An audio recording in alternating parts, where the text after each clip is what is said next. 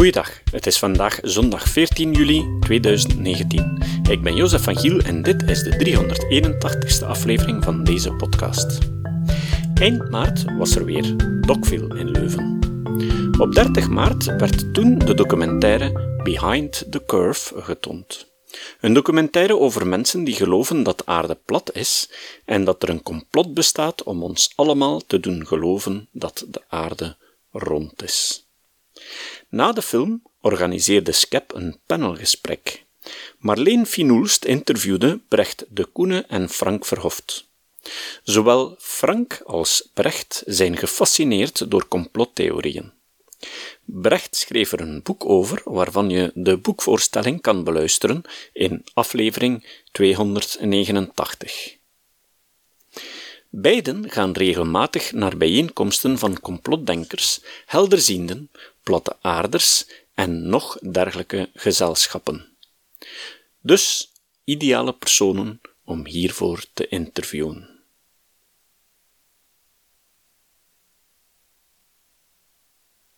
De aarde is plat.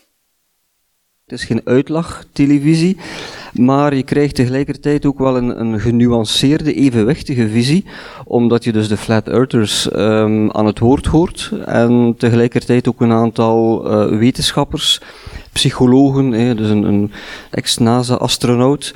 Dus je krijgt eigenlijk een beetje de twee kanten te horen, de believers en dan de critici. En toch ligt de focus op de platte aarders, dus de critici komen niet in overwicht aan bod. Dus ja, evenwichtig, mooi, respectvol en eigenlijk ook wel fascinerend, dan zeker de reacties op het einde, wanneer hij zegt, ja, interessant. Dus fascinerend ook, ja. Ja. Frank? Voor mij was het vooral leuk dat de documentaire zich niet concentreerde op de platte aarde, maar wel op de mensen, op de platte aarders. Mm-hmm. Want anders krijg je natuurlijk een vrij vervelende 1,5 uur debunken van zaken die we eigenlijk al wel weten. Dus dat vond ik er leuk aan. Ja. Mild humoristisch, ja. Menselijk, leuk. Ja, maar het is niet die Flat Earth Society die met dat idee gestart is. Hè? Die platte aarde denkers die bestaan al enkele, in de 18e eeuw of in de 19e eeuw waren er al, die theorie aanhingen. Hè? Ik denk dat we kunnen stellen dat de moderne platte aarde, of de moderne platte aarders, maar rond midden van de 19e eeuw terug opgesprongen zijn. De man is vermeld in de documentaire, Samuel Rowbotham. Hele kleurrijke figuur, die plots afkomt met aarde is plat. En daar... Wat was zijn achtergrond van Rowbotham? Achtergrond was, als 9-jarige heeft hij de school verlaten. Hij was een socialist, utopische socialist. Hij heeft een commune geleid. Hij is daar moeten gaan lopen. Hij heeft zichzelf heruitgevonden als kwakzalver. Hij wist mensen wijs te maken dat ze duizenden jaren konden leven als ze maar geen earthy foods zouden eten, zoals aardappelen en erwtjes. Die heeft dan nog zich terug uitgevonden als socialistische spreker. En dan heeft hij als Parallax, telkens onder een pseudoniem, als Parallax is hij dan begonnen met het verspreiden van zijn ideeën van de platte aarde. Dus die platte aarde, die duikt regelmatig terug op. Ja, Brecht, die mensen voelen zich ook zo bedrogen, hè? Die bedrogen door de wetenschap, door alles wat die complotdenkers... Hoe komt dat eigenlijk? Hoe dat zij zich bedrogen voelen, dat weet ik eigenlijk ook niet zo goed. Je hebt natuurlijk ook wel een beetje gemerkt in de documentaire, en dat vind ik het mooie eraan, of het typerende als je veel complotdenkers en complotbewegingen onderzoekt, is dat het heeft iets spiritueels, het heeft iets activistisch, het heeft iets niet altijd aanvaard voelen, of een plek zoeken, of niet ernstig genomen worden. En daar word je dan in die beweging soms een beetje, men doet dan lovebombing. Men gaat u overweldigen met, ik zie u graag en ik aanvaard u en hier word ik niet beoordeeld en dit voelt aangenaam aan. Dus soms denk ik ook van, het is zo half activistisch, half sectarisch. Het is natuurlijk niet zo dwingend als een secte, maar er is toch een goeroe die verheerlijkt wordt. En er wordt vaak over gevoelens, over een persoonlijk leven verteld, over het feit dat er een doel moet zijn. En dat valt hier ook opnieuw weer op. Dus bedrogen, het is eerder het tegenovergestelde misschien. Men voelt zich daar weer aanvaard en niet scheef bekeken, omdat men het gevoel heeft dat men heel zijn leven nergens een plaats vond en nu wel. En dan, ja, dat voelt goed. Hè. Ik ben eens benieuwd, Frank, je hebt zo'n internationale conferentie in Amsterdam, denk ik, hè? Nee. In Nederland? Nee, in de buurt, aan de kust ergens. Gevolgd, hoe was dat? Hoe waren die mensen? Hoe ging dat daaraan toe? De conferentie die ik heb gevolgd was de eerste Europese internationale conferentie. En wanneer wat? In juni 2016. Ah ja. Dus... laat ons zeggen 3 jaar geleden. Dat was iets kleiner dan de conferentie die wij gezien hebben in de documentaire. Ik schat 50-tal mensen. En dat was vrij hallucinant. Iets dichter bij de microfoon spreken? Ja, iets luider, Frank. Ik zal het proberen. Ja. Dat was eigenlijk vrij hallucinant. Door omstandigheden waren er maar 2 sprekers... 3, 2 sprekers. Wacht, hoeveel mensen waren er zo? Minder dan in de... Iets minder dan minder in de... Een 50-tal mensen maximum. Okay, ja. Je had daar 2 sprekers, 1 platte aarder en 1, houd u vast, holle aarder. Dus dat is daar ontaard in een venijnengevecht. Een hoge aarder? Een holle aarder. Een holle aarder. Iemand die overtuigd is dat de aarde hol is. Ah, okay. Ik heb ook contacten met zo iemand, en die persoon is ervan overtuigd dat de aarde hol is, maar ook dat de aarde uitdijt. Niet alleen het heelal dijt uit, maar ook de aarde. Dus de aarde wordt groter en groter en de holte van binnen... De betonstop is dan misschien niet slecht. Nee, het is nog een andere holle aarde. Maar dat is dus... Oké, we mogen niet lachen, dat is al fout. Maar vertel maar... Hoe dan ook, die conferentie, het eerste lezing ging over niets anders dan complotten. En het heeft, denk ik, 1 uur geduurd voordat men begon over de vorm van de aarde. Wat eigenlijk heel bizar is als je gaat praten over de platte aarde. Ja, dat was ook, viel ook hierop. Op de conferentie kwam het niet echt aan bod. En de jongen die daar een vraag stelde ook over de platte aarde, kreeg ook geen antwoord, hè, die 12-jarige jongen. Het gaat precies niet over het bewijzen dat de aarde plat is. Je zou verwachten op een conferentie. Nee. Het is ook heel moeilijk om enerzijds antwoorden te krijgen van die mensen of van die verschillende groepjes. Het is misschien heel dwaas om te stellen na 1,5 uur documentaire, platte aarders geloven dat de aarde plat is. En dat is eigenlijk het enige wat zij gemeen hebben. Alle andere kenmerken van die platte aarde dan, daarover bakkelei zij, maken zij ruzie, hebben zij infights. Er zijn geen 3 platte aarders die met elkaar in dezelfde kamer kunnen blijven zitten. Ah, wanneer ze echt over de platte aarde spreken dan? Dus de aarde is plat en dat is het. Dus als je gaat vragen hoe hoog is die koepel, dan krijg je waarschijnlijk het antwoord 5000 kilometer... Zoek het zelf op. Dat is een klassieker trouwens. Geen idee. We zijn niet zeker dat er een koepel is. Het zou misschien een Van Allen belt kunnen zijn. Een soort gordel die dus boven de aarde zweeft met elementaire geladen deeltjes. Men is er gewoon niet uit. En men is er ook niet echt mee bezig om daar uit te geraken. De aarde is plat. Ja. Ja, echt. Wel, in zekere zin is dat ook fascinerend, want dus die infights, die interne conflicten en dat niet overeenkomen, zij zien dat echt als iets zeer negatiefs. Ik ben zelfs ook al een paar jaar geleden met Frank naar een congres geweest. Je bent er ook geweest, dan waren er wel 2 meer. Niet de conferentie rond platte aarde, maar een 9/11 conferentie. Dus mensen die niet geloven dat 9/11 door 19, een ander complot, door 19 kapers van Al-Qaeda of 19 moslimterroristen kapers die de vliegtuigen hebben gekaapt, maar dat het dus de regering zelf is, of iemand anders die de aanslagen van 9/11 heeft gepleegd en georganiseerd. En daar zag je ook dat men eigenlijk de oproep deed, laat ons eigenlijk ophouden met tegen elkaar te discussiëren. Leg dat stil, stop daarmee en laat ons focussen op wat we weten en op wat zeker is, namelijk dat het niet die extremisten van Al-Qaeda zijn die aanslagen hebben gepleegd, maar dat de officiële versie niet klopt. Dus, en daar vinden ze natuurlijk elkaar ook in, dat is ook het enige. Terwijl dat in iedere gezonde wetenschap Op ieder congres wordt er gediscussieerd, wordt er met elkaar over details gedebatteerd en in discussie getreden. En eigenlijk daardoor gebeurt het natuurlijk dat de goede ideeën naar boven komen drijven, omdat ja, jij zelf hebt je ideeën en je studies en je ziet je eigen blinde vlekken en het tekort aan je kennis niet. En andere wetenschappers houden u in de gaten. Hè? Dus iedereen houdt elkaar in de gaten en zal de zwakke plekken in uw argumentatie en uw bewijsvoering aantonen.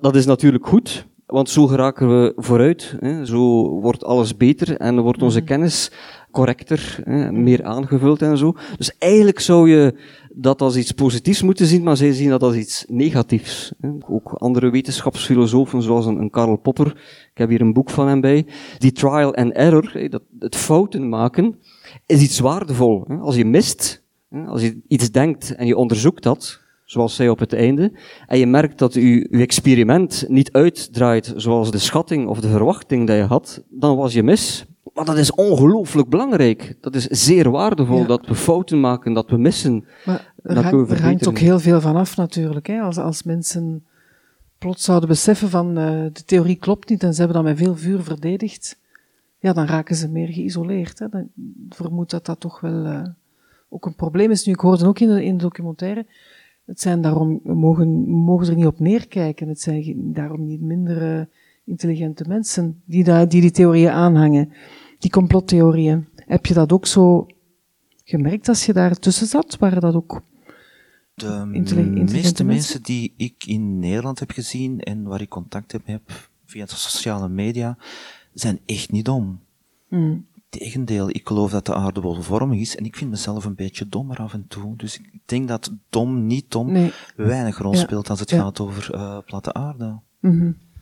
Je moet in feite redelijk intelligent zijn om alle aanvallen en alle kritieken die je naar je toegespeeld krijgt, om die te kunnen verantwoorden, om je te kunnen verdedigen, om dat te verrechtvaardigen. Als jij denkt dat je met een paar opmerkingen, rationele bedenkingen en een aantal kritische vragen zal denken dat je hen vakkundig onder de mat zal discussiëren, wel, let op, hè. Ik zou u ervoor willen behoeden om dat te doen, want de kans dat zij u onder tafel praten is veel groter. Hè. Ja. Zij zijn al veel vaker geconfronteerd geweest met die kritische bedenkingen dan dat jij er al hebt kunnen bedenken. En zij hebben ondertussen hun gedachtesysteem met al hun intelligentie, dus met al hun ratio, al hun rationele capaciteiten, hebben zij hun irrationele opvattingen weten te verdedigen tot bijna oninneembare vestingen, waar jij als niet gespecialiseerd criticus niet zomaar gemakkelijk doorgeraakt. Hè. Dus in die zin moet je een stuk intelligentie hebben om die onverstandige opvattingen te kunnen staande houden. Hoe moeten we dan met hen in gesprek gaan? Heb je daar tips voor? Heb je daar, hoe moeten we dat doen? Daar, Frank? Mijn tip is niet in gesprek gaan. Niet in gesprek gaan? Nee. Het heeft weinig zin, denk ik. Waarom niet? Het heeft weinig zin. Voor mij heeft het weinig zin om met een platte aarder in gesprek te gaan. Wat ga je ermee bereiken? Wat wil je ermee bereiken? Wat kan je ermee bereiken? Heel weinig. Is het eigenlijk gevaarlijk dat je van die complottheorieën hebt? Moeten we zeggen van, laat ze hun ding denken? Of moeten we toch... Ja, is dat een gevaar misschien voor de samenleving? Er zijn toch al vrij veel aanhangers. Ik denk dat er ook andere complotten dan meekomen, antivaccinatie, creationisme.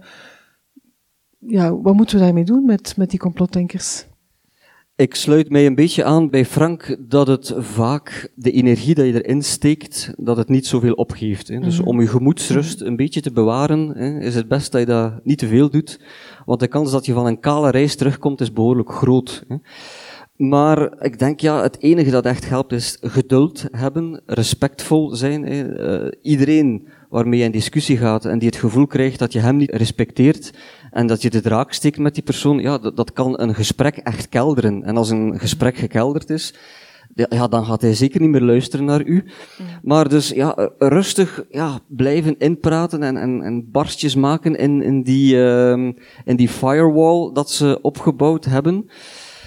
En dus in die zin ben ik ook redelijk pessimistisch dat als iemand daar al 10, 20, 30 jaar mee bezig is, dat je die zeer moeilijk kan overtuigen. Langs de andere kant, iemand die gemakkelijk overtuigd geraakt van het tegendeel waar hij al lang over nadenkt, die nemen we ook niet op serieus. Hè. Iemand die heel rap van gedachten verandert, daar zeg je ook van, ja, die is wel zeer gemakkelijk te overtuigen.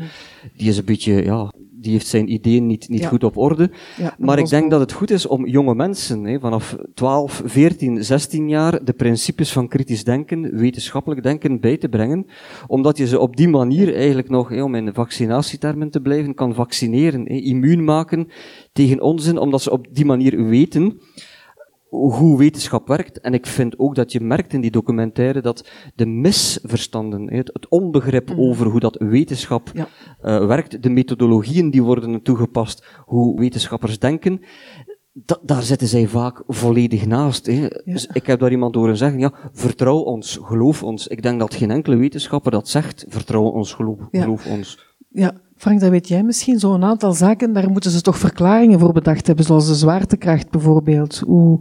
Wat is hun theorie? Hoe verklaren ze dat dan? Hoe leggen ze dat dan uit? De zwaartekracht. Het probleem is natuurlijk als je uitgaat van een platte aarde, een schijf die dan volgens sommigen 13 kilometer dik is. En 13 kilometer dik. En dan een schijf die dan groot is.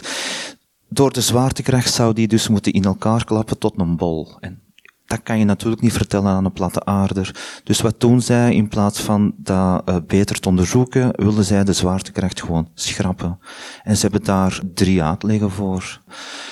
Eén bijvoorbeeld is dat het geen kwestie is van zwaartekracht, maar van het drijfvermogen.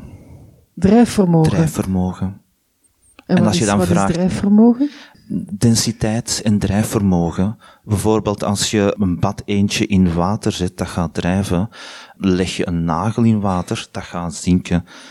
Zo werkt volgens hen wat wij zwaartekracht noemen. Een andere verklaring is dat die schijf of die wereld of die planeet met een snelheid van 9,82 meter per seconde kwadraat zeker naar boven gaat en dat dat het gevoel geeft van de zwaartekracht. Er zijn mensen die zeggen, het is allemaal elektromagnetisch, want de Noordpool is een anode, de Zuidpool is een kathode en dat wekt een energie op dat ons doet denken aan zwaartekracht, totdat je dan gaat vragen van, leg eens uit. Bereken dat eens, voorspel dat eens en dan krijg je meestal het antwoord, zoek het zelf op. Dus enerzijds proberen zij dat wel de zwaartekracht te counteren, omdat het niet past in hun theorie, maar een alternatief hebben ze niet. Is er van hen nog nooit niemand op expeditie gegaan naar de rand van de aarde? Dat is toch wel... Het is een lang verhaal, hoor. In 2016 ging het verhaal de ronde dat er een vrouw in 1963... Ja, in 1963 de ijsmuur is opgeklommen en Antarctica is binnengesukkeld. De ijsmuur is... Antarctica loopt dus helemaal rond de schijf, rond de aarde. Ja, en dat had ik moeten zeggen. En hoe hoog is die ijsmuur? Dat varieert. Een paar jaar geleden was die muur 40 meter, ondertussen is die muur 250 meter. Want die complotten, net als die ijsmuur, die worden steeds groter natuurlijk. We hebben geen last van de opwarming van de aarde. Nee. Het is meer last van de fantasie van de vertellers eigenlijk. Okay. Die vrouw is dan verdwenen op die ijsvlakte. En ik heb dan in Nederland mensen mogen meemaken die een soort telepathisch contact hebben gemaakt met die vrouw. Blijkt eigenlijk dat die vrouw een verzinsel is van een Canadese groep filosofen die hun studenten kritisch denken wilden bijbrengen. Dus dat is bij mijn weten de enige fictieve persoon die dan de muur is overgegaan, de ijsvlakte is ingegaan. En op welke manier wilden ze daarmee kritisch denken? Die filosofen hebben dat bedacht, een hele documentaire rondgemaakt, om dan, die documentaire steekt vol met fouten, denkfouten, om hun studenten erop te wijzen van... Kijk eens. Het probleem is dat filmpje is op YouTube gesukkeld en dat is dus eigenlijk als waarheid aangenomen. En dat is bij mijn weten de enige persoon, dus een fictieve persoon, die de klim heeft gemaakt. Andere platte aarders zullen zich verdedigen door te zeggen van, ja, maar wij mogen niet op Antarctica, want je hebt een Antarctisch verbond. Zoveel landen hebben dat ondertekend. Je mag niet als particulier over die ijsmuur kruipen. Die ijsmuur wordt bewaakt.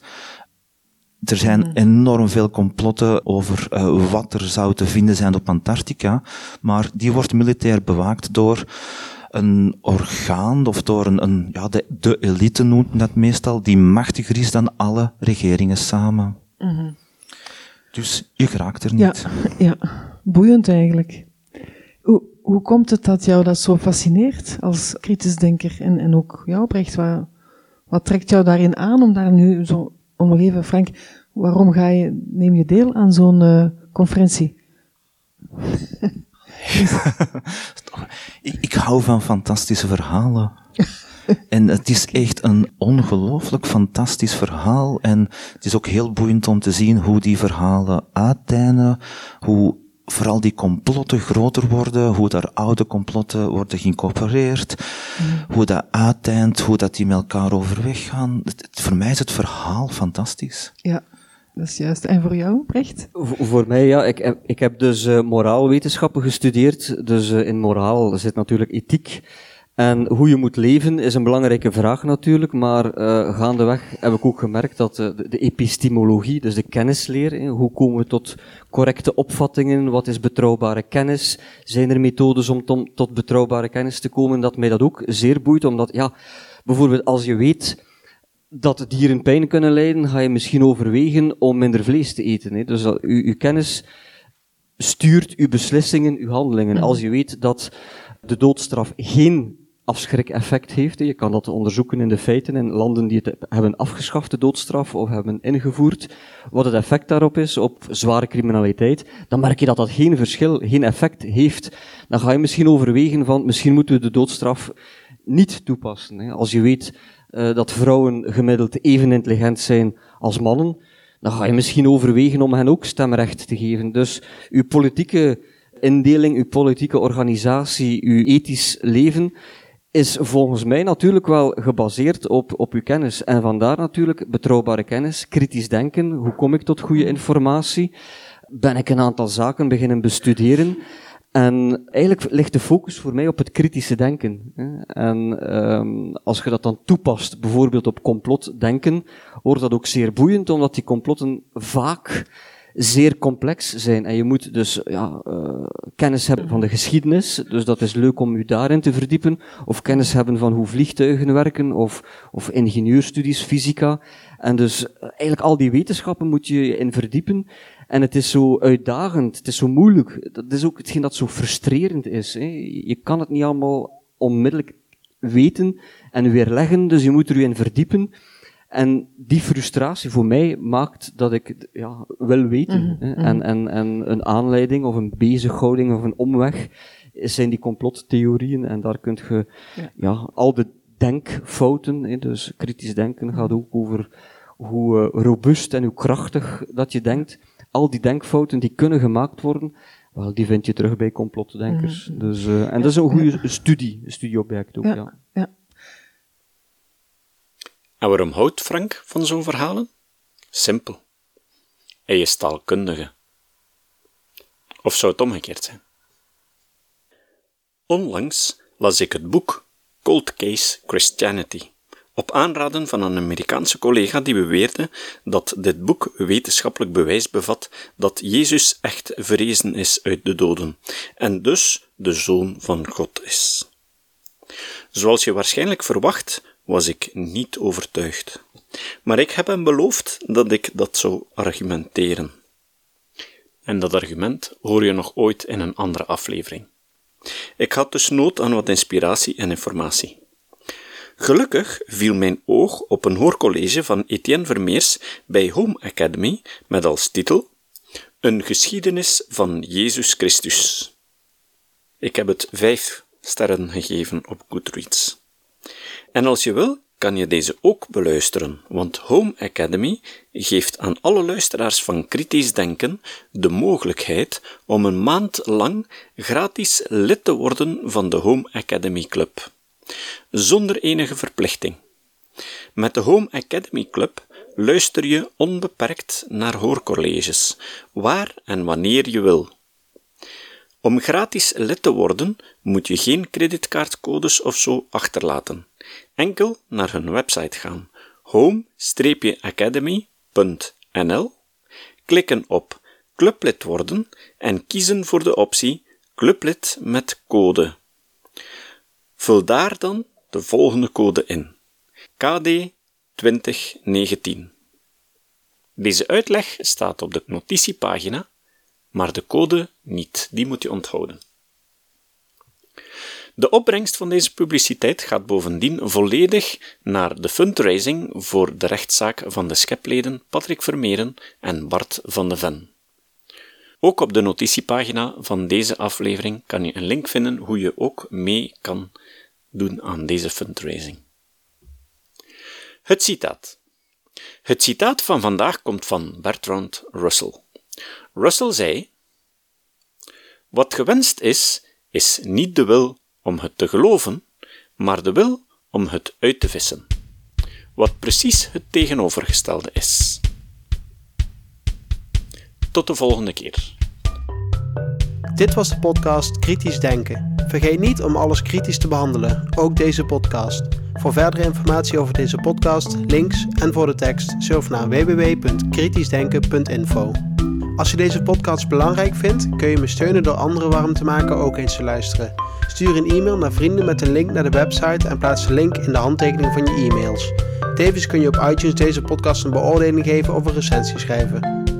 Of je kan op je eigen website of blog een link naar Kritisch Denken plaatsen.